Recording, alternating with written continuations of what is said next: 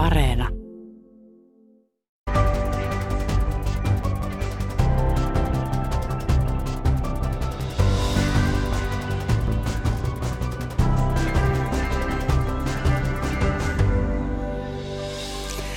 Tästä alkaa suora lähetys Helsingin Pasilasta. Minä olen Pia-Maria Lehtola. Tämä ohjelma on Kulttuuri Ykkönen ja perjantain tapaan tänään on Perjantai-studio, jossa keskustelemme viikon ajankohtaisista kulttuuriaiheista ja ilmiöistä. Paikalla päätoimittaja Jouni Kemppainen, yrittäjä Anna Moilanen ja toimittaja Matti Rämö. Lämpimästi tervetuloa. Kiitos vaan. Kiitos. Kiitos. Ja aloitetaan tämän viikon pääaiheella, joka koskee kieltä. Ilta-Sanomissa oli artikkeli, jossa kysytään, mihin katosi suomen kieli. Englanti syrjäyttää suomen kielen ravintoloiden menyissä, kaupungin kylteissä ja asiakaspalvelussa. Artikkelissa kirjoitetaan, että Helsingin keskustassa sijaitsevalla keskuskadulla mainostekstit ja merkit, samoin ravintoloiden ruokalistat ovat pitkälti englanniksi, kun taas suomea näkee lähinnä arkipäiväisissä teksteissä, kuten varoituksissa ja kielloissa.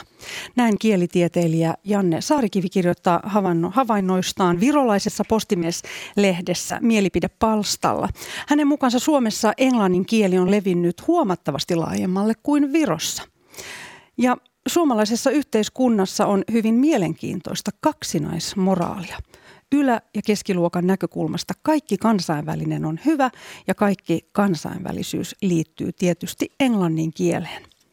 No niin, oletteko havainneet samanlaista luokkaeroa esimerkiksi maahanmuuttaneiden kielivaatimuksissa täällä Suomessa? No, no kyllä, ja varsinkin tuossa kun artikkelissa ravintolat, niin ravintolassahan itse asiassa suomenkielistä palvelua täällä pääkaupunkisella on jo huomattavan vaikea saada välillä, että et nyt kun hän kertoo, että ikään kuin yläluokka ja alaluokka hän niin kuin erottaa, mä en tiedä nyt oikein, että kuinka luokkatietoinen mä osaan tässä oikein ollakaan, mutta, mutta ainakin tässä niin kuin tarjouluhenkilökunnan parissa niin tuntuu siitä, että englanti on vallannut alaa ja Helsingissä palvellaan englanniksi – et mä en osannut oikein tätä ylä- alaluokkaa niin kuin heti tässä miettiä, että mä antaisin kollegoille puheenvuoro tässä välissä ja mietin lisää. No mun mielestä se on ö, vain hyvä, että Suomessa ihmiset, jotka eivät osaa suomen kieltä yhtään tai täysin pystyvät työskentelemään. Se on musta hyvä asia. Sitten aivan eri asia, että totta kai arvostan valtavasti kaunista suomen kieltä ja sen hyvää käyttöä, mutta, mutta en, mä, en mä vaadi, että ravintolapöydässä tai muuallakaan minulle puhutaan suomea. Et sehän on ihan virkistävää tulemaan fiiliston matkalla, kun saa puhua jollain muullakin kielellä. Näin sanoi Anna Moilanen ja sitten Matti Rämö, mitä ajattelet? No Janne Saarikivi on ollut huolissaan tästä samasta asiasta ennenkin, tai ehkä kolmas, neljäs kerta, kun musta tuntuu, että hän nostaa saman asian esille. Ja tottahan se monin osin on ja ymmärrän hyvin kielitieteilijä huolen, mutta mä ehkä kanssa olisi taipuvaisempi katsoa tästä tarjoulupointtista silleen tätä työllistymisnäkökulmaa, että kun täällä Helsingissä asun ja olen pitkään asunut, niin näkemykseni on hyvin Helsinki-keskeinen, että ehkä mä miellän, että tällaisen niin kuin suurimman kaupungin arjessa niin englanninkielinen palvelu saa kyllä itse suomeksi palvelua päivittäin, tai silloin kun, tai no päivittäin ole palveluinfran kanssa tekemisissä, mutta tuntuu, että ei se nyt kadonnut ole. Mutta näen ihan hyvänä, että, että niin kuin puhtaan suomen kielen taidottomuus ei ole este työllistyä vaikkapa johonkin tota, palveluammatteihin esimerkiksi nämä ovat aika duunarihommia sinällään. Ehkä tämä mielikuvakerros taisi olla se, mitä Saarikivi enemmän tarkoitti tällä, että niin kuin jotenkin keskiluokan silmissä tai tietyn kaupunkilaisen keskiluokan silmissä silleen kaikki kansainvälisyys on jotenkin hyvää ja ihannoitavaa ja unohdetaan sitten se niin kuin oman kielen ja kulttuurin arvostus tai sitä ei ainakaan korosteta, että ehkä hän viittasi enemmän tähän mielikuvapuoleen, jos, jos oikein, oikein ymmärsi. Ja toki niin kuin oman kielen aseman säilyttäminen on asia, joka on ihan, ihan tärkeää, mutta en, en olisi liian huolissaan siitä, että jos Mannerheimin tiellä saat palvelua englanniksi ravintolassa. Samoin, ja jotenkin mä miettisin niin kuin pragmaattisesti. Suomalaiset on hirveän pragmaattisia ihmisiä, ja semmoisessa työpaikalla, jossa ikään kuin kieli on jo kansainvälisten suhteiden takia englanti tai joku muu, niin sitä puhutaan englantia tietenkin. Ja sitten on olemassa sen kaltaisia työpaikkoja, joissa ikään kuin Suomea käyttävät ovat niin kuin suurin asiakaskunta ja silloin tietysti maahanmuuttajiltakin ja muilta sitten voidaan olettaa ja odottaa suomen kielen taitoa, joka mun mielestä tämä motivaatio on ihan hyvä. Mutta mä oon samaa mieltä kuin kollegat, että ei tämä nyt ihan valtavan suuri ongelma ole, jos on ongelma ollenkaan. Siis mä ajattelen, että kyllähän monimuotoisuus Suomessa on enemmän uhattuna kuin suomen kieli. Että, että mun yksi ystävä just muutti Berliinistä takaisin 15 vuoden jälkeen ja hän sanoi, että suomalaiset on valtavan tasapäisiä ja ei täällä oikeasti arvosteta toisenlaisuutta hirvittävästi verrattuna moniin muihin paikkoihin. Että se on ehkä se paikka, missä meidän on työskenteltävä mieltemme, mieltemme kanssa. Jouni Kemppainen vielä, miten itse koet, jos sinua palvellaan englanniksi helsinkiläisessä ravintolassa? Ihan se käy kyllä mä yritän vastaa huutoon ja osata tehdä tilauksen ja asioida korrektisti siinäkin tilanteessa. Että, että vaikeampaa, jos joku yrittäisi ruotsiksi, että voisi olla paljon vaikeampaa. Ehkä mä tässä myös tämä, mikä oli, oli esitettynä, että kuinka paljon niin kuin, ö, mainonta katukuvassa tai muuten tavallaan niin kuin tapahtuu englannin kielellä, niin kyllä mä tässä silleen löydän itseni enemmän sieltä Saarikiven – liepäältäkään töissä tota Mall of Triplan yläkerrassa, enkä ole koskaan sitä niin kuin ymmärtänyt silleen tavallaan sitä halu nimetä tuollaisia, joka on täynnä jotain silleen Skandinavien Avenueita ja muita, ja Triplan oliko viestintäjohtaja, joka selitti tätä, tai joku vastaava heidän edustajansa silloin, kun tämä aukesi ja ihmeteltiin tätä nimeä, niin sanoi vaan, että suomalaisuus on kansainvälisyyttä ja siinähän on niin kuin kaikki väärin. Ei oo. Suomalaisuus on suomalaisuutta. Sä halusit kuulostaa Voi kun olisikin mage, magelta ja jännittävältä. Eikö sen tavallaan, niin kuin, mä en näe sitä silleen, että et, et sen pitäskään olla, että et, et, et siinä mielessä, että se on ihan ok, että sä nimeet tavallaan kaupungin niin kuin jotain, jotain monumentteja silleen, tai jotain, jotain tiloja niin kuin suomen kielellä. Että siis sellainen niin kuin, tietty falskius tulee siitä, että sä haluaisit olla nyt Mun mielestä Matilla on nyt kansain, kansainvälisempi kuin ehkä niin kuin kannattaisikaan, että, että siinä vaiheessa tulee se semmoinen väistely, että mitä sä oikein häpeät, miksi sä no, juuri, juuri tämä. nimeä. Mutta tässä on tämä ero silleen se, että, että mitä tarjoilija sulle puhuu ravintolassa ja millä kielellä, niin mun, mä näen sen pragmatistin itsestäni ja sen työllistymisnäkökulman niin kuin vaalian enemmän kuin sit, kun mä mietin tätä niin kuin nimikäytäntöä. Sanotaan näin, että ravintolavaunussa viime päivinä asioineena, niin murretulla Suomella mua on palveltu erittäin paljon paremmin kuin monesti puhtaammalla Suomella niin mm. sanotusti. Mm, joo. Mutta ottaisin vielä tuosta kielestä, että tämä Mall of Triple, siinä on kyllä siinä on jotakin kornia sinne, mutta vielä enemmän muista kornia on siinä, että jos ennen oli palkansaajien tutkimuslaitos ja nykyään se on labore – ei ole mitään kieltä. Posti muuttui itellaksi ja sitten se muuttui takaisin postiksi onneksi, mutta tässä oli tämmöinen välivaihe, että tämmöisiä keksittiin tämmöisiä kieliä. Tämä, tämä, tämä leviää kuin syöpä ehkä sen takia niin. Saarikivi voi ihan mielekkäästi kirjoittaa tämä sama kolumni tai mielipidekirjoituksen aina parin vuoden välein. Niin kuin siinä, siinä mielessä silleen niin kuin trendi on olemassa kyllä. Niin. Eli me haluamme olla kansainvälisiä ja ehkä myös hävetään omaa suomalaisuutta. Onko se en myös usko. Sit... Ei hävetä. Ah, okay. Mä näen, että se häpeästä johtuu vaan niin kuin jostain, jostain silleen ajatuksesta. No, voi olla, mutta siinä on niin kuin, jotenkin niin kuin haetaan jotain silleen niin kuin jännittävyyttä sen kansainvältä jonkun kautta. Että mä niin kuin häpeä on mun mielestä sellainen asia, että täällähän nyt niin kuin aina ryvetään siinä, että vitsi kun me nyt hävetään sitä ja kaikkea itsessämme tai ollaan niin ankaria itsellemme, että se on niin kuin sitkeä tarina suomalaisuudesta, mutta kyllä mä niin kuin näkisin tuosta käytännön puolella, mutta lähinnä tuntuu se, että tässä nyt haluaa olla jotenkin silleen niin kuin jännittävä ja moderni, vaikka välttämättä niin kuin lopputulos ei olisikaan. Sitä se voi olla myös korni, kuten vaikka Mall of Tripla monine niin kuin englanninkielellä nimettyjen ävänyineen. Niin se on toi hyvä toi, toi häpeä, suomalaisten häpeä, kun tota pari vuotta sitten Slashissa oli tällainen kampanja, että ulkomaalaiset ihmiset, jotka on käymässä Slashissa, niin kehukaa Twitterissä suomalaisia, koska emme osaa kehua itseämme. Niin, niin tota, mun tuttu, joka on Tanskassa ollut töissä viimeiset 20 vuotta suomalainen, niin sanoi, että siis miten niin suomalaiset ei osaa kehua Joo, kyllä. Kovin syvästi käy kovalla äänellä. Se on semmoinen niin sanottu, nyt, nyt suoristun itsekin anglismiin, niin tota humble brag. Eli se on näin, tavallaan antaa semmoisen, niin kuin, että, että ei muka kehuta, mutta antaa sellaisen tuulensuoja, jossa voit silleen niin kuin kehua itse silleen, vaikka kuinka on, paljon. Se on pahempaa kuin brag. Mä mieluummin ottaisin sen kehun kuin sen humble bragin. Joo. Eihän me joo. mitään osata paitsi, että joo. sitä tätä joo. ja tuota, ja muistithan vielä tuonkin. Muistan kehu Annaa tänään tässä. ja just sillä aina somessa, niin kuin, että kerron tässä tarinan päivästäni, mutta oikeasti haluan kertoa, kuinka hyvä ihminen olen.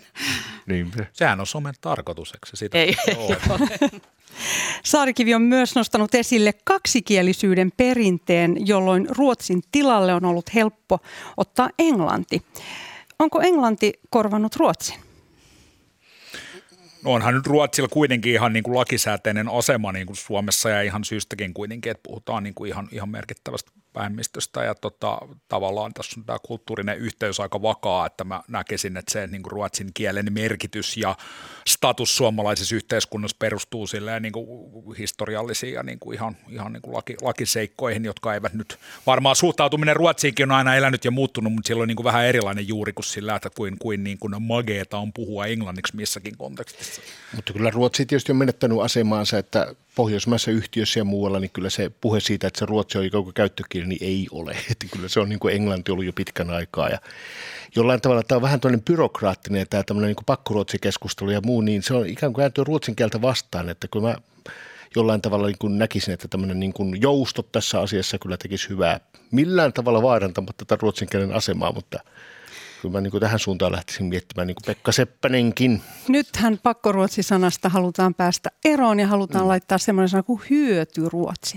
Eikö siitä on aina haluttu päästä? Ja ainahan se on ollut on. vähän semmoinen tavallaan niin. lyömaan se, että miksi me tätä tehdään. Niin Kyllä, ja totta kai jos siitä on hyötyä, niin ilman muuta, mutta mm. niin kuin huomataan se hyöty, joka on Ruotsista ollut, niin se ei ole enää samanlainen kuin ehkä niin kuin 100 vuotta sitten, 200 vuotta tai 500 vuotta sitten. Että tai viisi vuotta sitten. Anna Moilanen. Itse asiassa eiliseltä valtavan ihana kokemus ruotsin kieleen liittyen. Mä olin aina koulussa niin kuin kilttikympin tyttö ja myös Ruotsissa tyyliin parhaita oppilaita, mutta suomalaisessa koulussa ei opeteta puhumaan kieliä. Et mä niin kuin ymmär, ymmärsin ja luin, mutta en mä oikein ikinä osannut puhua ruotsia ja mä en ole tarvinnut ruotsia mihinkään monen kymmenen vuoteen.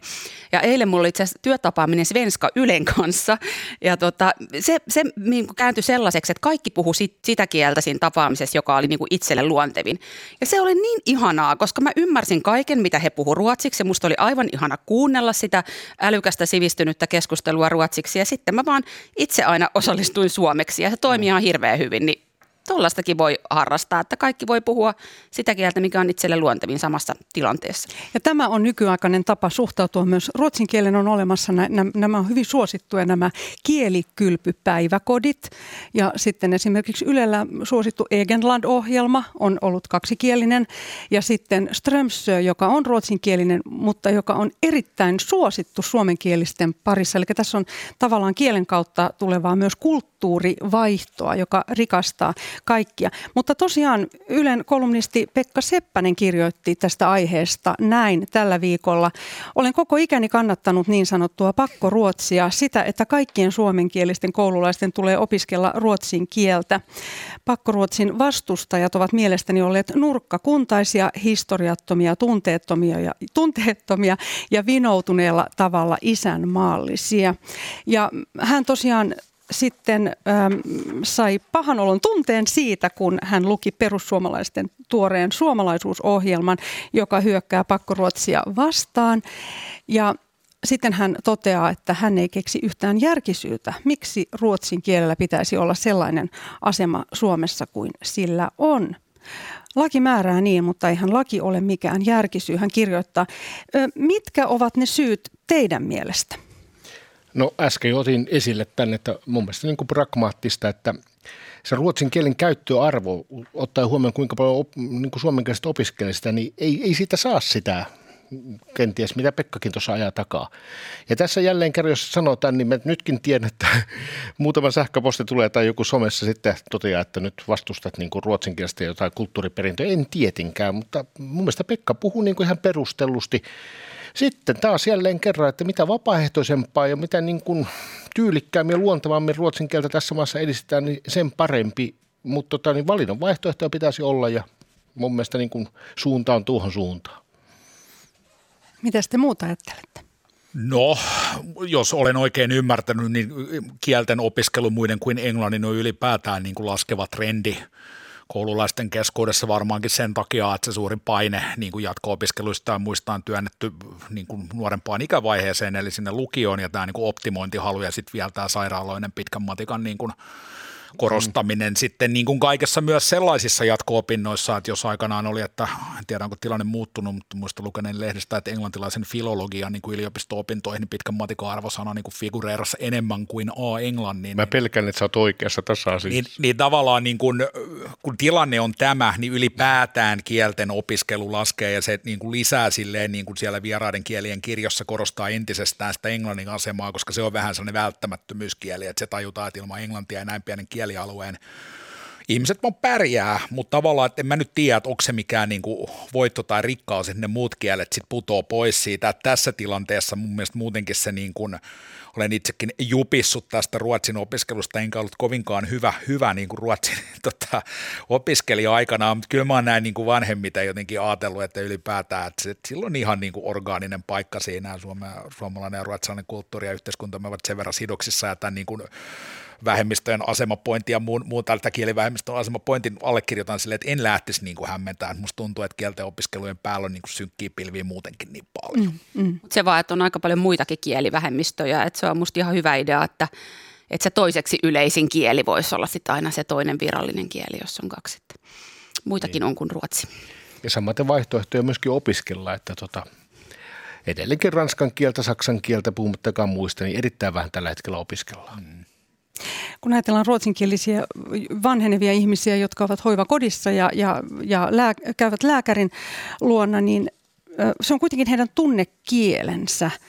Eli tällainen on kuitenkin tär- tärkeää, että ihminen saa oman äidinkielen kielen mukaista palvelua. Miten tämä sitten, jos tämmöinen lakimuutos menisi läpi, miten, miten tämän asian en mä usko, kävisi? että paljon nykyistä tilanteesta niin muuttuisi tämä tilanne, että – että kyllä mä kannatan edelleenkin tietysti sitä, että ruotsinkieliset saa palvelua ruotsin kielellä ja suomenkieliset suomen kielellä ja kenties että jotkut muut jollain muullakin kielellä. Niin, mutta. Jälleen kerran se on tärkeää kenelle tahansa, että, niin. että mun, mun yksi nuorempi ystävä, joka opiskeli kätilöksi, niin oli aikanaan tuota työharjoittelussa jossain sairaalassa sillä että hän puhui muutamia venäjän sanoja, joita hän opetteli sitä varten niin venäläisille, venäläistaustaisille tuota, potilaille, niin, niin ne oli, he olivat ihan valtavan liikuttuneita siitä, että koskee kaikkia tämä omalla kielellä hoidetuksi tuleminen.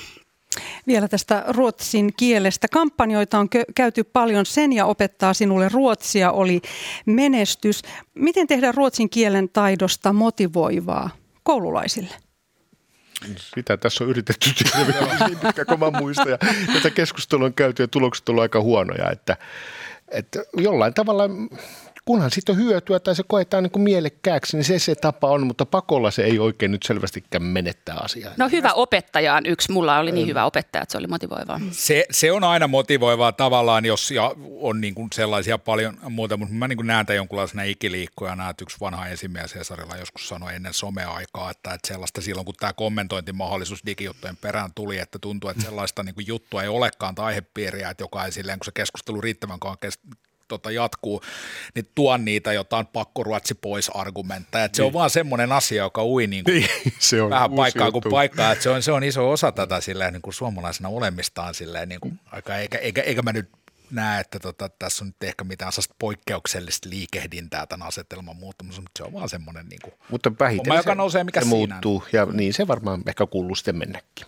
Hmm. Itse toivon, että taidemuseot jatkavat sitä, että myös ruotsinkieliset ja pohjoismaalaiset muut turistit saavat lukea taideteoksien taustoista ruotsiksi, suomeksi ja nykyään myös, myös englanniksi.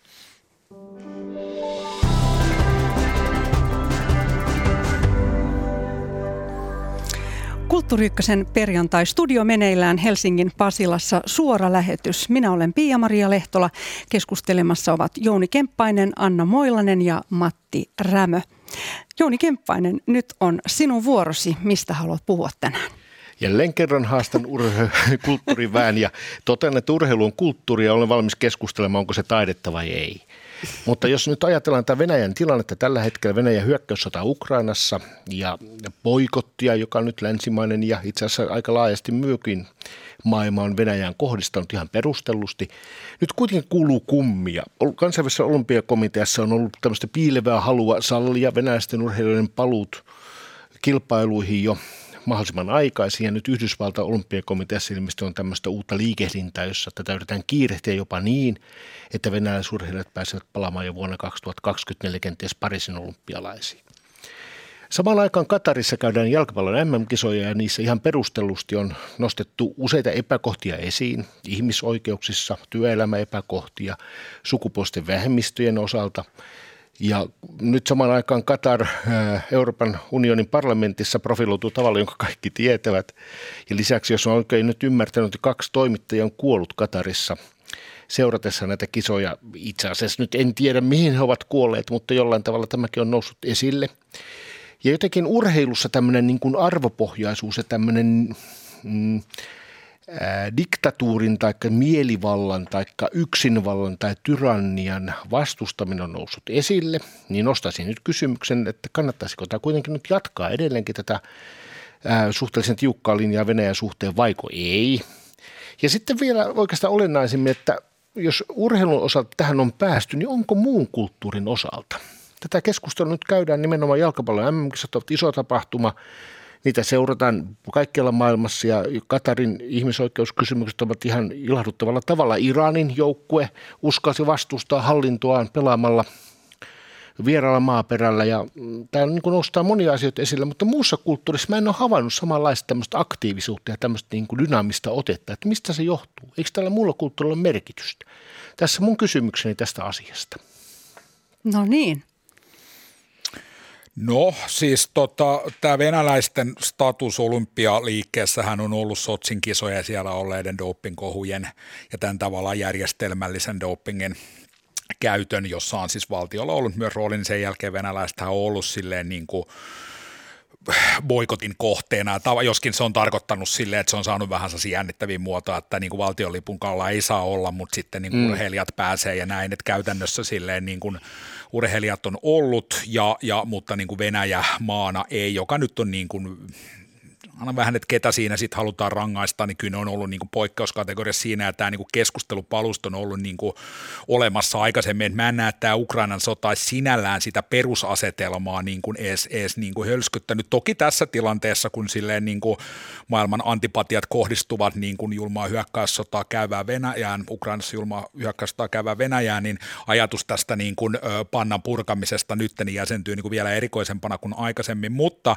kun katsoo tavallaan niin kuin urheiluliikettä ja näitä tapoja niin kuin järjestää uusia suuria urheilutapahtumia, me ollaan niin kuin katsottu Pekingin olympialaisia, me ollaan katsottu Sotsin olympialaisia, me katsotaan niitä Katarin kisoja, että tavallaan iso raha liikkuu silleen, että tämä on niin kuin, silloin sellainen tietynlainen niin kuin soft power – asema silleen saada tällaisia koko maailman huomiomagneetteja omalle, omalle maaperälle, että siinä voi niin kuin kirkastaa imagoja ja muuta, ja tästä on paljon puhuttu ja niin kuin syystäkin, mutta jotenkin mä nyt vaan näen sellaisen, että, että se niin kuin urheilukisojen järjestämisen mittakaava on mennyt niin kalliiksi, ja sitten siinä on niin kuin viitteitä tällaisesta niin kuin ihan korruptionomaisesta toiminnasta, joka sitten kanssa vetää näitä päättäjiä antamaan niitä kisoja maihin, jotka on kaukana jostain, jostain liberaalista demokratiasta. Et en mä tiedä, miten tämä sykli nyt sitten niinku katkaistaisi, mutta, mutta just tämä, niinku, että urheilulla ei ole mitään tekemistä politiikan kanssa, niin kuin fraasi, joka on ollut tyhjää jo syntyessään, mm. niin tässähän sitä nimenomaan todistetaan vääräksi, että kyllä on, että sillä on merkittävä,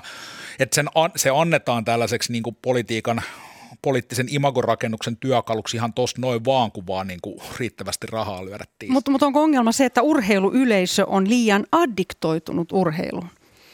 Mut eihän se ole pelkästään urheiluyleisö, kyllähän tuon mahdollistaa vaikkapa Yle tai sen, nämä kaikki urheiluimperiumit on aivan mätiä.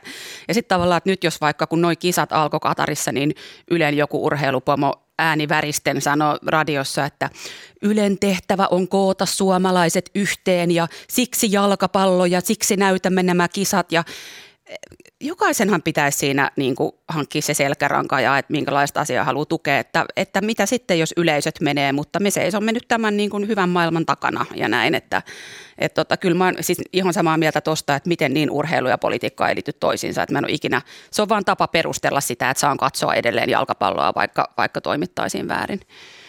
Mä oon samaa mieltä tuossa, että, että tämä vanha tyhjä klise, että urheilu ja politiikka eivät kuulu yhteen, niin nyt tämä suurin ansio tässä on se, että kaikki näkee, että kyllä muuten kuuluu. Mm, mm. Ja kuuluu kuulua ja sitten katsoo, että miltä kulmalta haluaa asiaa katsoa. Että mä en myöskään nyt tuomitsi sitä, että jos joku haluaa katsoa, mutta nimenomaan, että et, et otetaan nämä kisat sitten niin kuin semmoisen käyttöön, että tuodaan nämä asioita esille ja käyttää ikään kuin tätä kisajärjestelyä sitten hyödyksi myöskin muissa tavoitteissa kuin mitä järjestäjät itse ovat niin kuin halunneet tuoda, jos se on mahdollista. Onko merkkejä siitä, että tulisi tällainen moraalinen ryhdistäytyminen? No yksittäisistä urheilijoistahan sitä näkee. On. Nehän on valtavan rohkeita. Nehän Kyllä. on niitä rohkeimpia. Niillä ei ole mitään niin kuin backbonea. Ne voi menettää oman uransa tai terveytensä tai, tai muuta. Niin yksittäiset urheilijat, suomalaisetkin monet on ottanut kantaa tässä viime vuosina. No mä oon sitä koulukuntaa, että yleensä urheilijan ura, ura on lyhyt ja tavallaan se huippusykli on lyhyt. Että mä en lähtisi silleen niin kuin tuomitsemaan sitä, että joku sen, sen mahdollisuuden saadessaan ei hän ole ollut päättämässä, mihin ne kisat viedään. Musta se on niin kuin liian suuri sanktio sille urheilijalle vastuuttaa se siitä menemisestä. Päätöksentekijöillä on eri vastuu siitä, mutta en mä niin kuin hurskastelisin, jos sanoisin, että en olisi katsonut Katarin kisoja. Mm. Olen kyllä, koska tämän jalkapallon, joo, se on tärkeä urheilu ja rakasurheilun muoto itselleni, mutta pakko sanoa kyllä tässä, että jos et jonkun rajan yli tämän Katarin kohdalla on astuttu ja hyvä, että on astuttu ja se on näkynyt sillä tavalla, että onhan niin kuin jalkapallon MM-kisojen antaminen Venäjälle niin kuin sen jälkeen, kun ne on niin kuin silloin neljä vuotta aikaisemmin niin kuin hyökännyt Ukraina ja vallannut alueita sieltä. Mä en nähnyt silloin tällaista boikottiaaltoa, vaikka mä näkisin sille ihan vastaavat perusteet. Jotenkin tämän Katarin kanssa on silleen niin kuin joku sellainen niin kuin raja, raja ylitetty, jota on vaikea suhteellista suhteellista, että nämä on tuonut kyllä ennennäke, mun silmissä ennennäkemättömän voimakkaan keskustelun tästä niin kuin urheilun ja politiikan ja millaisen tavallaan niin kuin valkopesun välineeksi silleen niin kuin MM-kisoja annetaan ja jalkapalloa annetaan, että et, et, et nyt niin kuin tämä tulos ei varmasti ole ollut niin kuin ihan sitä, mitä siellä mm. Katarissakaan on toivottu, koska tällä kertaa tota, tämä keskustelu on jatkuvasti sisältänyt. Kyllä mä sanon myös, että en mä pysty katsoa näitä ollenkaan samalla fiiliksellä vailla sellaista niin kuin, syyttää, että koko ajan ne pilvet on siinä, siinä, niin kuin, siinä yllä, että luulen, että tämä koskee, koskee niin kuin muitakin, jotka, jotka näitä kisoja ylipäätään katsoo. Melkein se on se tämä Iranin joukkueen esiintyminen siellä Katarissa, jossa he ikään kuin ottivat kantaa niin kuin Iranin naisten asemaan ja ikään kuin vapautuneen yhteiskunnan puolesta. Niin se oli huomattavan sankarillista. Se oli Kyllä. poikkeuksellista. Kyllä. Ja jotenkin niin kuin, kun katsoo Katarin kisoja, niin melkein niin kuin mä katson sille toivon näkeväni samanlaisia indikaatioita. Valitettavan vähän niitä näkyy, ihan samaa jalkapalloa sieltä näkyy, mutta, mutta sitä niin kuin toivoisi, että tätä käytettäisiin enemmän tähän. Mutta lähinnä haastaisin tämän muun kulttuuriskeneen tässä, että jos urheilussa päästään nyt kuitenkin tämmöisen kyseenalaistamiseen, niin pitäisikö muussakin päästä? Mutta eikö tässä ole vuoden aikana keskusteltu aika monen kertaan pala kerrallaan esimerkiksi siitä, että mikä on venäläisten niin kuin niin. taiteilijoiden status kansainvälisillä areenoilla. Ne areenat on vaan vähän pienempiä kuin jalkapallo MM-näyttämö, mutta kyllä mä näen sitä keskustelua käydyn paljon ja ihan samoilla niin kuin hyvillä argumenteilla, koska siinä on tavallaan sellaista niin kuin moraalista haastetta silleen, että, että kehen, kehen se niin kuin sanktio milläkin tavalla niin kuin kohdistuu ja, ja, ja kuinka paljon semmoinen totaalinen eristäminen sit pidemmän päälle vaikuttaa, mutta niin kuin, väistämättä nämä kysymykset nousee esiin, koska ihmiset on ymmärrettävästi niin sydämistyneitä tästä sodasta. Mm. Kiitos Jouni Kemppainen tästä aiheesta. Kulttuuri Ykkösen perjantaistudio meneillään suora lähetys Helsingin Pasilasta. Keskustelemassa Jouni Kemppainen, Anna Moilanen ja Matti Rämö.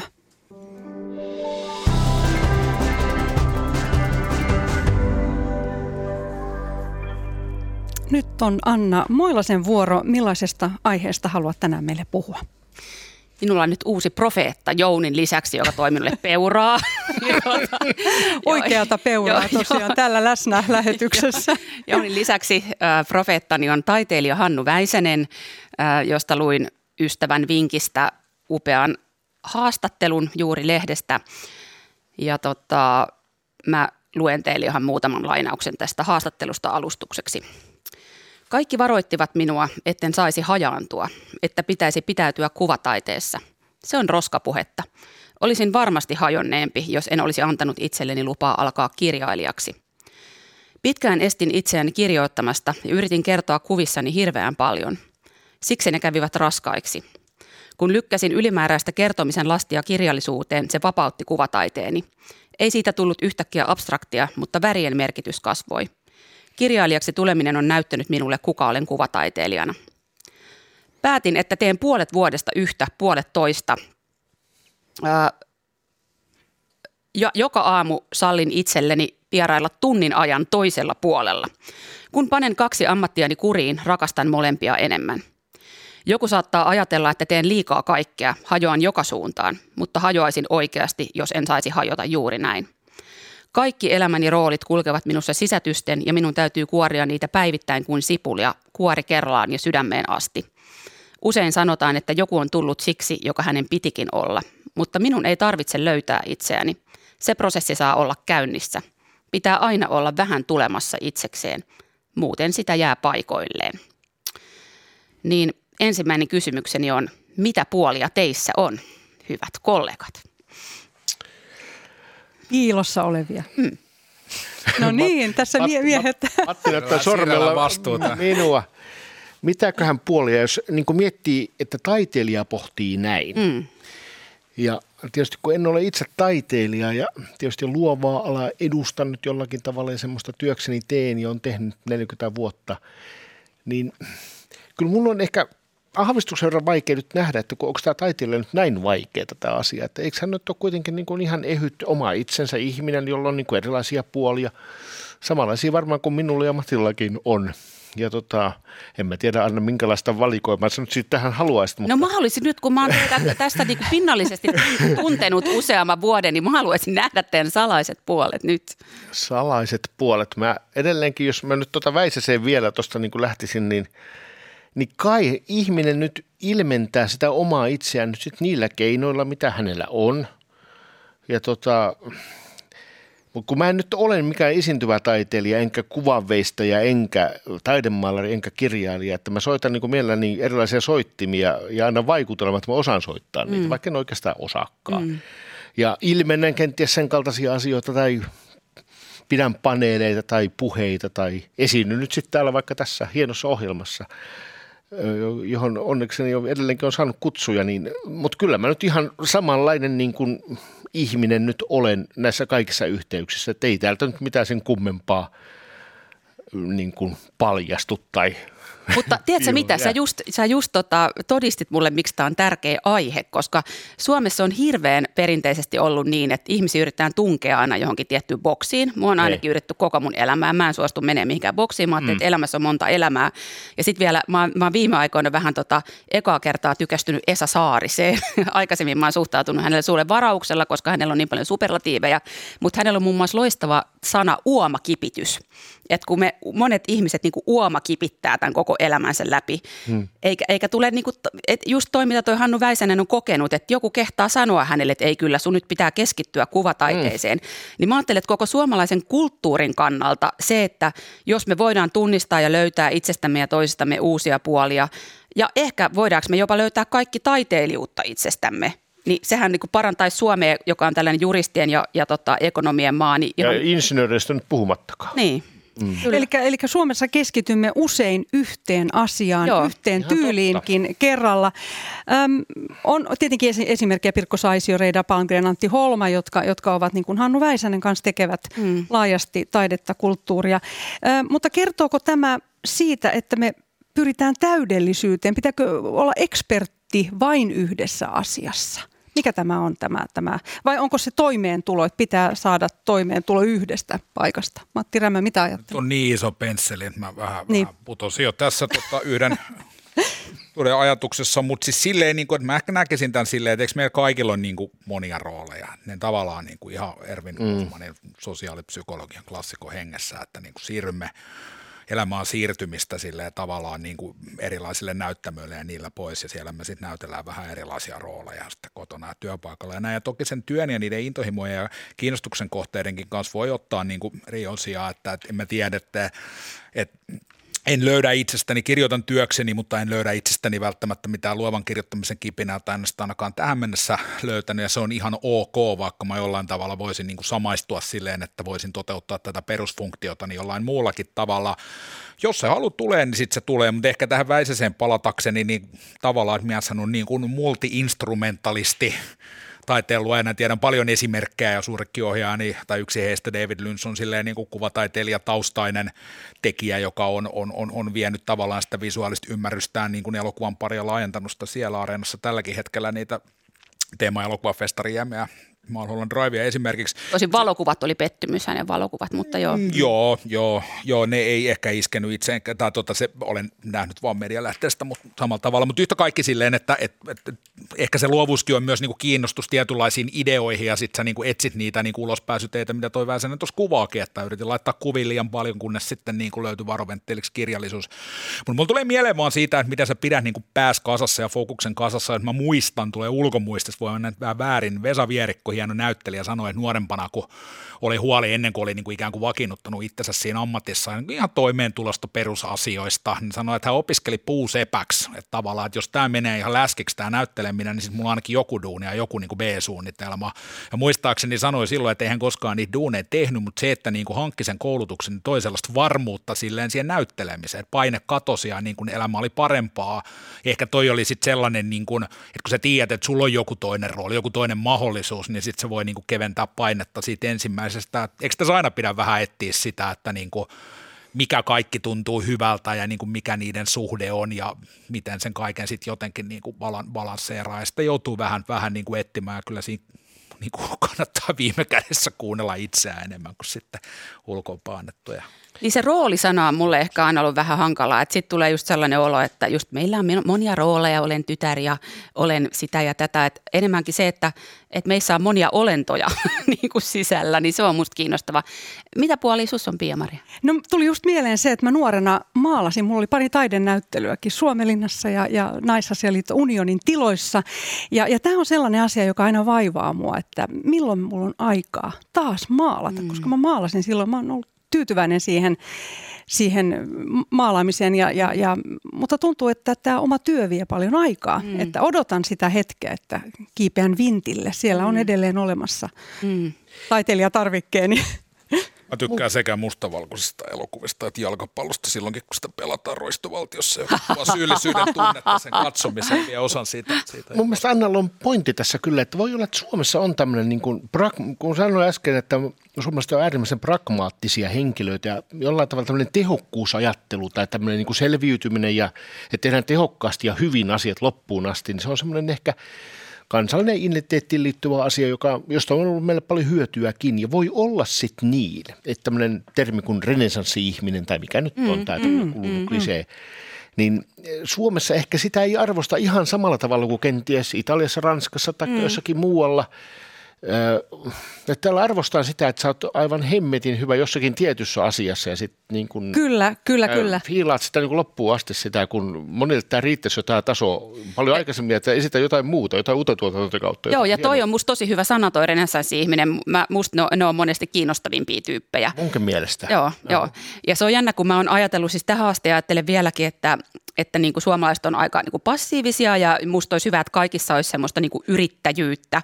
Niin samalla tavalla olisi tosi kiinnostavaa, että kaikilla olisi taiteilijuutta, eikä se uhkaa millään tavalla ammattitaiteilijoita. Mä rakastan, siis mä en ikinä kuvittelisi olevani, enkä osaa maalata mitään ylipäätään, mutta en kuvittelisi olevani Lucian Freud tai yhtään kukaan, mutta, mutta se tavallaan se, että voisi itsessään ruokkia sellaista – niin kuin jotenkin suhtautumista elämään, niin, niin se olisi niin kuin rikasta. Mutta ehkä tämä muuttumassa, mm, jos ajatellaan nuoria ihmisiä, niin moni osaajia löytyy heistä. Ehkä tämmöinen metamorfoosiajattelu sitten Kyllä, on todellakin, tulossa. todella toivon, toivon sitä. Mutta onko niin. nykyinen työelämäkään enää sellaista sille muodoltaan, että sitten opit yhden asian siellä, missä, minkä koulussa kävitkään, toistat sitä 42 V ja jäät eläkkeelle. Että tavallaan, että mä Hyvä väitän silleen, että tämä niinku muutoksen tahti on sen verran, että et, et, et, riippumatta mistä sä menet vaikka työelämään tai näin, niin sun ei annettaisi pysyä siinä yhdessä ekspertiisissä ja sellaisessa kapeasti rajatustekemisessä, harvemmin ja harvemmin annetaan, että jo tämä niin ajan muutostahti ja muu tavallaan niin kuin pakottaa sille päivittämään osaamistaan aika usein, että, että ei tässä ehkä, ehkä saakaan jämähtää ihan se on totta, Se on totta, mutta silti se pakka aika harvoin sekoittuu vaikka se niin kuin jonkun organisaation sisällä. Mä tiedän, kun mä teen tosi monille eri organisaatioille niin kuin ulkopuolelta töitä, niin, niin aika niin kuin samanhenkisiä ihmisiä sitten jossain porukassa aina kuitenkin on, että ei se siellä pääse tavallaan sekoittuu. Nopea kysymys tähän loppuun. Tekoäly on tullut ja DAL-E esimerkiksi tämä piirto-ohjelma, sehän mahdollistaa nyt sen, että voimme tätä kuvataidepuolta harrastaa itse. Kirjoitetaan joku lause vaikka, että nainen istuu peilin edessä, kirahvi on vieressä, teet tästä Salvador Dali-tyyppinen maalaus. Mitä ajattelette tästä? En Jihaa. syty. en syty. Joo, Miksi? Miksi? Onko se, mikä siinä on? En ole nähnyt vielä sellaisia hienoja töitä, se, mutta ehkä niitä varmaan on. sitä, varmaan siitä puuttuu sielu.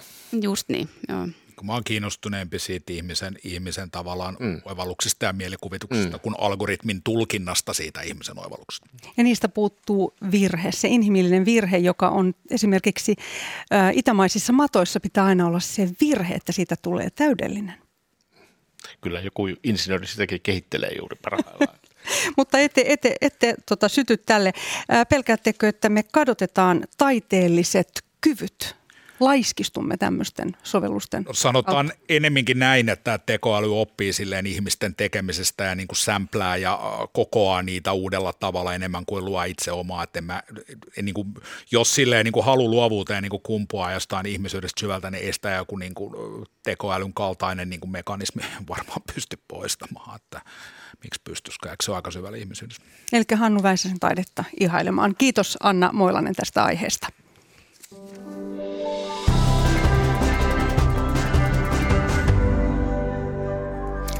Kulttuuri Ykkösen perjantai-studio meneillään suora lähetys Helsingin Pasilasta. Matti Rämö, nyt on sinun vuorosi. Mistä haluat puhua? Puhutaan Jari Arniosta, vaikka Arniosta selvästi on puhuttu paljon muutenkin syksyn Arnio Media satoaan esimerkiksi Discovery Plus-kanavan tapaus Arnio-dokumenttisarja, jota näyttävästi ainakin Helsingissä ja ulkomainonnalla esiin nostetaan. Löytyy myös Mika Lahtosen ja Mia Jussin niemen Jussi, ää, Jari Arnion vankilapäiväkirja tullut tulos syksyn aikana. Ja sitten tota Pekka Lehdovi Alamaailma Areenaan Kotsilla 19. joulukuuta tuleva dokkari, niin tota, myös lähestyy Arniota, joskin kuulematta häntä itseään, eli niin kuin toista kautta kriittisemmin, eli ei, ei mene ehkä tähän niin kuin Arnio näihin, vastaan näiden muiden, muiden tulokulmien idea. Eli tota, kun mä kattelin tota tapaus Arniota pari jaksoa tuossa eilen, niin jään niin kuin miettimään yleensä sitä, että kun nämä lähestymistapahenkilö, joka on kuitenkin entinen huumepoliisin tota, Helsingin poliisin päällikkötason toimija, joka on istunut merkittävän huumetuomion ja muitakin tuomioita, tai toisenkin tuomioon tässä Revok-järjestelmään liittyvässä vyhdissä, niin että et A, Arni on ollut syystäkin läsnä mediassa tämän niin kuin pitkien rikosprosessin aikana paljon, mutta nyt tämä tällainen ö, vähän myötäsukaisempi niin kuin true crime-nostatus, mikä tulee, niin tavallaan tuntuu saa hänet näyttämään lähes tulkoon tuotemerkiltä, että semmoinen brändi tai tarina, jota me ollaan kuultu monen kertaan, mutta mä jään niin kuin miettimään, että – että miksi vielä tavallaan, että mihin se kiinnostus silleen niin kuin perustuu.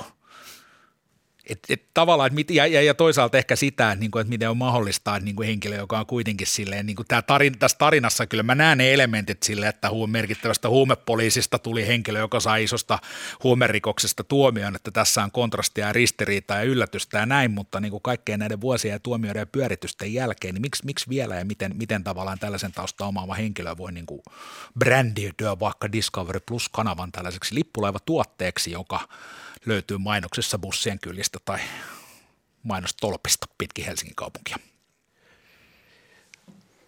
Hyvin sä Matti nyt vedät tämän liidin tähän, että jollain tavalla mä en ole nyt jaksanut seurata kyllä näitä kaikkia vaiheita tässä, mutta jos niin miettii ihan sitä Jari Arnion, hän oli aikana, jos mä oikein muistan, vuoden poliisia. Hän oli ikään kuin merkittävässä esimiesasemassa ja oli tehokas poliisi. Mua kiinnostaa nyt niin kuin kaksi asiaa tässä Arniossa, jos mä yritän miettiä vastausta sun kysymyksiin, että mitä tapahtui Jari Arnio? Missä vaiheessa ikään kuin vaihdoit puolta? Vai oletko koko ajan ollut niin kuin sillä toisella puolella vai olitko molemmilla puolilla? Ja tota, jos olit molemmilla puolilla, niin mistä lähtien ja, tota, ja mikä ikään kuin sai aikaan sen siirtymisen tai, tai miksi on näin – sitten mua jollain omituisella tavalla kiinnostaa vielä sekin, että silloin jos, että oliko tämä Arnio sitten samaan aikaan, kun hän oli niin kuin paha poliisi, niin oliko hän myöskin niin kuin hyvä poliisi? Että saiko hän sitten aikaiseksi myöskin, niin kuin, teki sen niin kuin hyvää duunia siinä sitten niin kuin toisaalla, kun hän teki ikään kuin tätä näitä, mistä hän nyt sitten on ollut oikeudessa niin kuin toisaalla. Tämmöisiä ajatuksia nyt lähtökohtaisesti, kun Anna saa miettiä hetken aikaa, mäkin yritän miettiä lisää.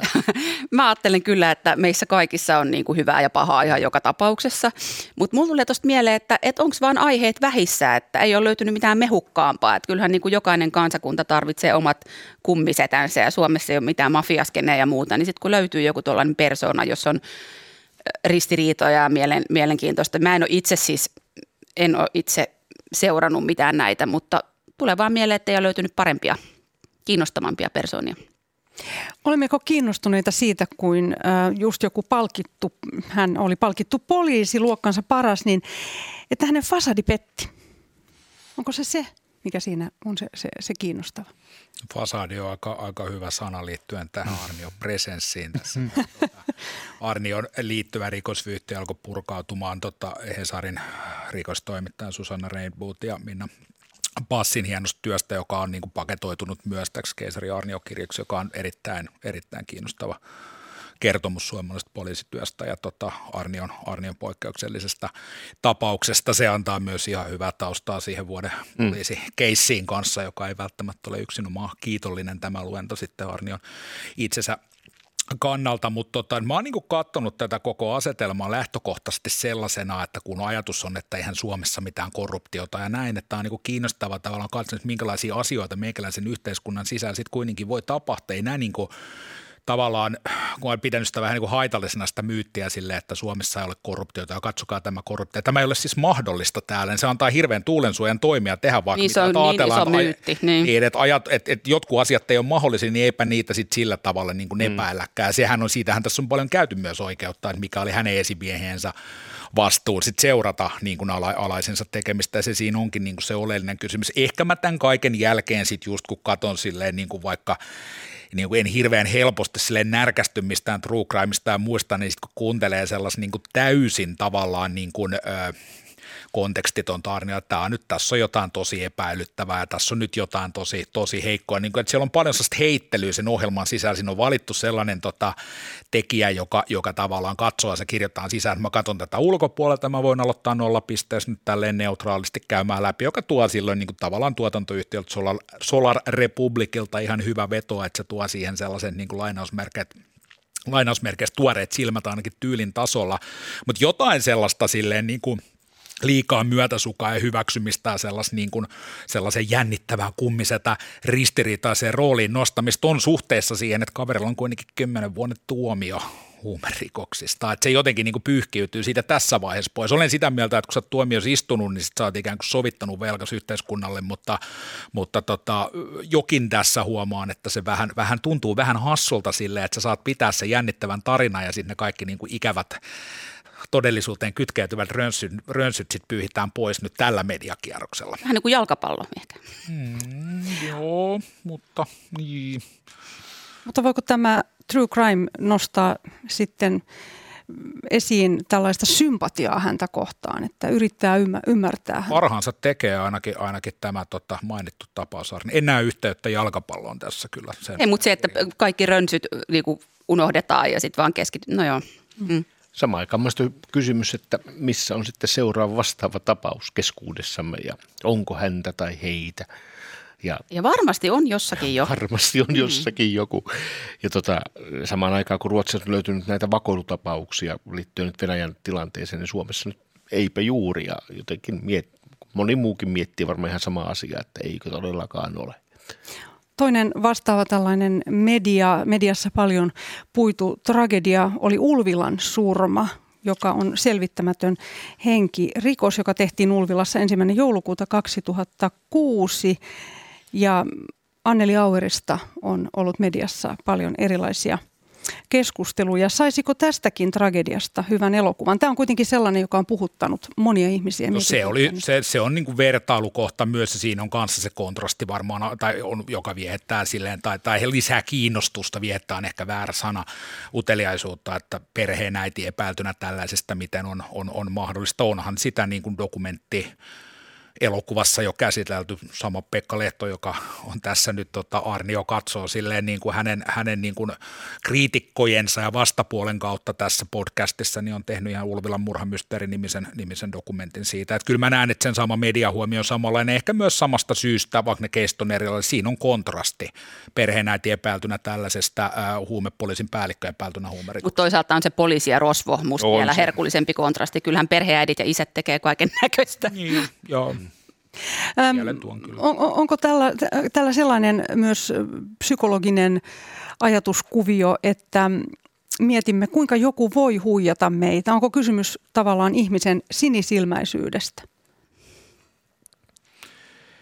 Niin, tiettyyn asemaan ja tota, päästyään niin on se tuo luottamusta, se antaa just sitä mm, toimintatilaa sille niin. tuulen suojaa mm. sitten niin kuin operoida kaikenlaista, mutta ehkä, ehkä tavallaan tässä Arnios vielä korostuu, että voiko tämä, että miten tämä on niin kuin mahdollista silleen, niin kuin, että miten se sai tämän kaiken tehtyä ja, ja niin kuin miten tämä meni läpi ja miten tämä saattoi jatkua näin paljon, että siinä on niin kuin sellainen niin kuin sisäänrakennettu ymmärrettävä niin kuin hämmennys silleen, että miten tämä on mahdollista. Se on pakko sanoa kanssa, että hän on hyvin etevä esiintyjä, tavallaan kokenut henkilö, ollut median kanssa paljon tekemisissä silloin tota ennen, ennen näitä epäilyjä, on ollut paljonkin sellaisia kierroksia, jossa hän on itse pystynyt silleen niin kuin aktiivisella mediatoiminnalla niin kuin jotenkin niin kuin kohdentamaan huomiota ehkä haluamallaan tavalla, että järjestetään lehdistötilaisuus aikaisemmin, kun siellä oli jotain tutkintoja paljon ennen tätä vyyhtiä, jossa sitten silleen niin kuin selitetään asiaa pois sillä tavalla, että tämä on nyt KRPn ajojahti, koska niin kuin KRPllä ja Helsingin huumepoliisilla on huonot välit, että tämä on nyt tällaista niin kuin poliisiorganisaation sisäistä silleen niin kuin nokittelua tai kamppailua, että tavallaan, että siellä on, hän on ollut hyvin, hyvin aktiivinen, niin kuin siinä keisari Arnias näkyy myös, että, että kuinka paljon silleen niin kuin hän on saanut viestiä